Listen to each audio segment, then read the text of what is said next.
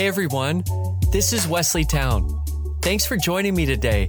Welcome to Better Days Season three. I'm so glad you're joining me today to kick off Season three. Season three is all about lessons we can learn from leaders who have faced suffering or mental health challenges, including my own personal story and lessons that I've learned along the way. I want to share with you one of those lessons today. But before I begin, I just want to say that I'm so grateful for the opportunity that I have to be an encouragement to you as you walk through mental health and suffering. Let me frame today's episode. I want to talk to you today about shame, suffering, and being a leader. Being a leader is hard. There are so many complexities to being a leader or public figure that many people may not understand until they experience it. Listen to these studies and observations about the challenges that leaders face in different fields around mental health. The first one is a study based on pastors. LifeWay Research did a study on pastors and mental health that basically determined about a quarter of pastors say they've experienced some kind of mental illness, while twelve percent say they've received a diagnosis for a mental health condition. That was a few years ago. I believe if that study was done today, it would be much more than twenty-three to twenty-five percent. It'd probably be around fifty percent or more. As I travel around and talk to pastors, all of them are struggling with the stress, the weight, the busyness, the exhaustion of leading churches and all the complexities that go along with that, including depression and anxiety. Another study looked at doctors and mental health. A Very Well Health article cites multiple studies accounting for M D's mental health. One study found that the proportion of doctors experiencing above threshold levels of stress is twenty-eight percent compared to the general population, eighteen percent of whom experience this level of stress on the job. Another study by A M A and the Mayo Clinic found that doctors work on average of ten hours more per, per week than the average population, experience emotional exhaustion at higher rates, forty-three percent versus twenty-four percent of the general population, and experience burnout at significantly higher burnout rates, forty-nine percent versus twenty-eight percent, and lower life satisfaction rates. thirty-six percent of physicians reported being satisfied with their work-life balance compared to sixty-one percent of the general U S working population. Another article by Jane Bernard about the interior lives of corporate leaders, C-level, C E O-type leaders, she writes this, according to one former C E O, depression is chronic and widespread in the executive office. In fact, this person, who now counsels other C E Os, had said that fifty percent of C E Os at some time in their lives experience depression. One more article by Leigh Buchanan, who's the editor-at-large for Inc. Magazine and former editor of the Harvard Business Review.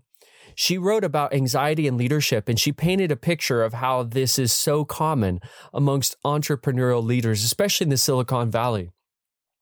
She writes, on the H B O series Silicon Valley, startup C E O Richard Hendricks vomits a lot. He throws up in a trash can after fielding an acquisition offer from a predatory competitor. And again, when asked to deliver an inspirational speech before fifty hostile programmers. After one such episode, Hendricks visits a health clinic. It was just a garden variety panic attack, the doctor tells him. Welcome to the Silicon Valley. We see people like you all the time. She goes on to write, it's no surprise that anxiety is common amongst the entrepreneurial gifted, says Sarah Wilson, the author of the book, First, We Make the Beast Beautiful, A New Journey Through Anxiety. It comes down to brain function, their ability to think beyond straight data and hyperconnect, Wilson says. People with high levels of anxiety are able to think very broadly across multiple ideas all at once, which lends itself, obviously, to creating a business. One common thread across all leadership mediums is leaders are afraid to talk about what they're going through. Whether that be chronic stress, anxiety, depression, or any form of suffering. there is still a sense of shame that surrounds leadership and suffering. And I hope to deconstruct some of that sense of shame for you today. Just a little background on my story. Starting anything is hard, right? You have to build so much from scratch: culture, systems, teams, leadership development. You have a personal evolution as well of growth with a huge learning curve. That builds stress as well. Starting something that grows quickly can be really challenging. You are constantly changing and adapting because of the growth, and it can be overwhelming and fertile soil for chronic stress, anxiety, and depression. We had started a church with a few people, and next thing we knew, over five years, we had multiple gatherings, hundreds of volunteers, a staff of around twenty people, multiple campuses, and a few thousand people. In that period of time, I was experiencing constant chronic stress. I mean, it was exhilarating. Don't get me wrong, there were so many joys to what was taking place. But on the inside, I was really struggling. I'd been running on empty. A combination of adrenaline and pressure kept me going. And at a certain point, I was just exhausted, living under the weight of chronic stress, which led to anxiety, which led to panic attacks that I was facing. The human body can only take so much stress until it begins to affect you in every area of life. I think we all wrestle with the tension of being a leader and being human. I know I did. I did not know who I could talk to about what I was facing. I did not think that I could tell people that I needed help because I was exhausted, stressed, and living with constant anxiety. I tried to figure out what was wrong and make changes on my own, but this nagging state of stress and anxiety would not go away. It is easy to feel shame as a leader when you suffer or you're experiencing stress, anxiety, depression, or discouragement. So here are a few lessons that I have learned around navigating shame, suffering, and leadership. Lesson number one, we are human too. We are not superhuman. We are not sheltered or protected from living in a broken world. I think sometimes there's this idea, whether it's an external pressure and an internal pressure, that we should be above all other humans and not experience what everyone else goes through. We go through the same things. Our body, our capacity to handle stress and stimuli is the same as all other humans, meaning we break down as well. We get exhausted. We get overwhelmed. We sometimes feel a state of stress or anxiety or depression because of the weight of leadership and pressure. So we are human too. The second lesson is this: it is okay to not feel okay. Leaders have emotions.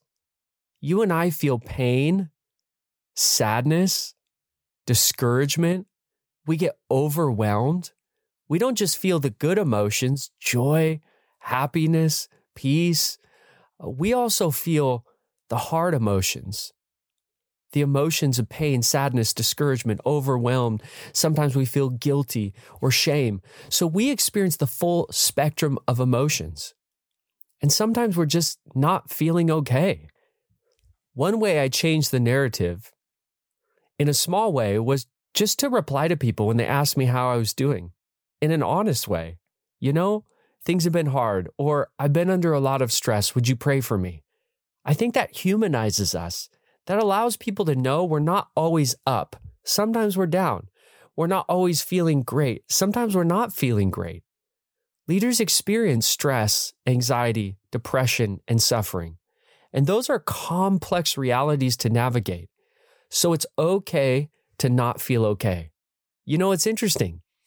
In the Christian space, people like C S Lewis, who wrote The Problem of Pain, people like Charles Haddon Spurgeon, who was the greatest communicator maybe in history of Christianity, experienced really, really difficult days.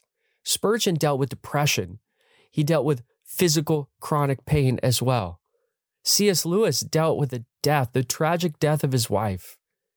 And so, just because you're a well-known, influential person in this world does not mean that you're always doing well. It's okay to not feel okay. Third, don't feel ashamed. Shame is a powerful influencer. The first two humans in creation immediately knew this when they made a decision to do what God said not to do. They immediately felt shame. And shame led them to do what? To hide themselves. But here's the thing about shame. Not only is it a powerful influencer, shame is a liar. Shame tells us that we are bad, that something is deficient in us, that we are no longer worthy, that we are no longer good enough, that we have failed. And for a leader, you might feel this because you're struggling, because you're not okay, because you're feeling your humanity. And the lies of shame lead to negative self-talk, where we have this constant internal conversation that are based around false narratives. And we start to believe that we are deficient, that we're not great, that we're no longer good enough, that we failed, we're no longer worthy. But here's the thing. Don't let shame be the dominant voice in your mind. I know some of us were in this interplay, this exchange of conversation around shame in our emotions, in our mind. But I want to encourage you today not to let that be your dominant voice, because it's not true. Shame is a liar. Call it out for what it is. Let God be the loudest voice in your life. Let His validation, His love, His encouragement drive you forward. Shame also tells us to isolate. It, it lies to us. We begin this exchange of internal conversations based around false narratives, and then we start to isolate emotionally and relationally. Isolation is toxic to our well-being. We begin to live in our thoughts and our emotions around shame, and it creates more stress and more negative emotions and more false realities. You could call this the cycle of shame. Tristan Collins writes about shame in her book on Why Emotions Matter, saying, "For our psychological, spiritual, and physical well-being, we need relationships where we feel known and welcome." This is so key to spiritual health, mental health, physical health.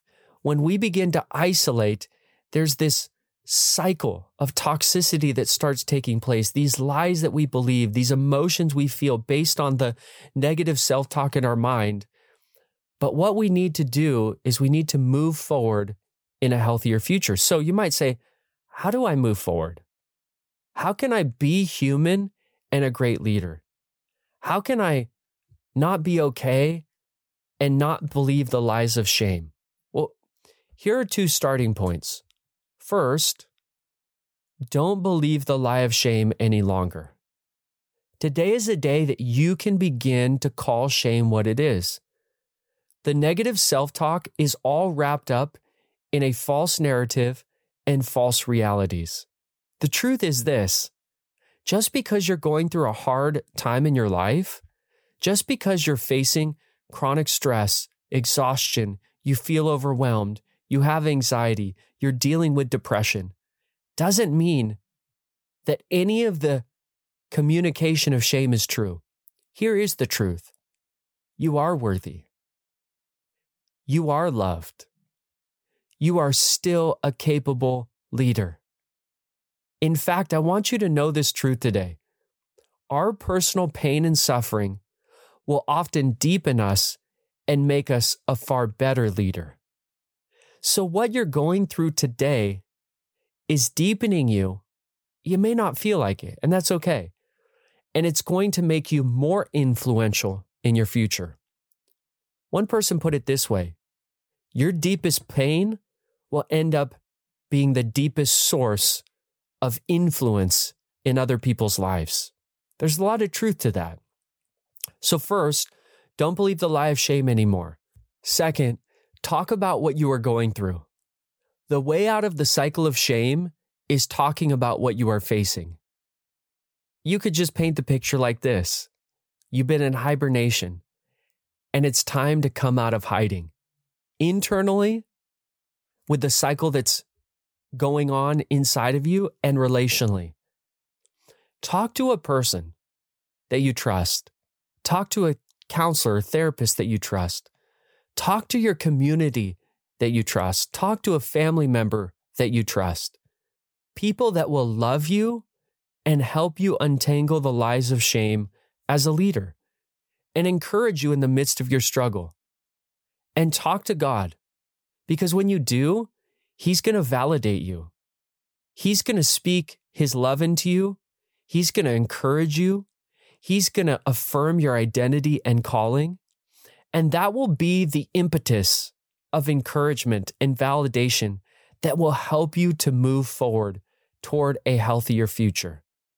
Tristan Collins, again, in her book on Why Emotions Matter, made a brilliant observation about sharing our shame, saying, when we share our shame with others, we not only heal ourselves, but open the door for others to heal too. I want to encourage you today, whether you're a leader or you're listening to these lessons that I've learned as a leader, this is relevant to all of us. And you might be struggling. Your days might be difficult. You might be overwhelmed.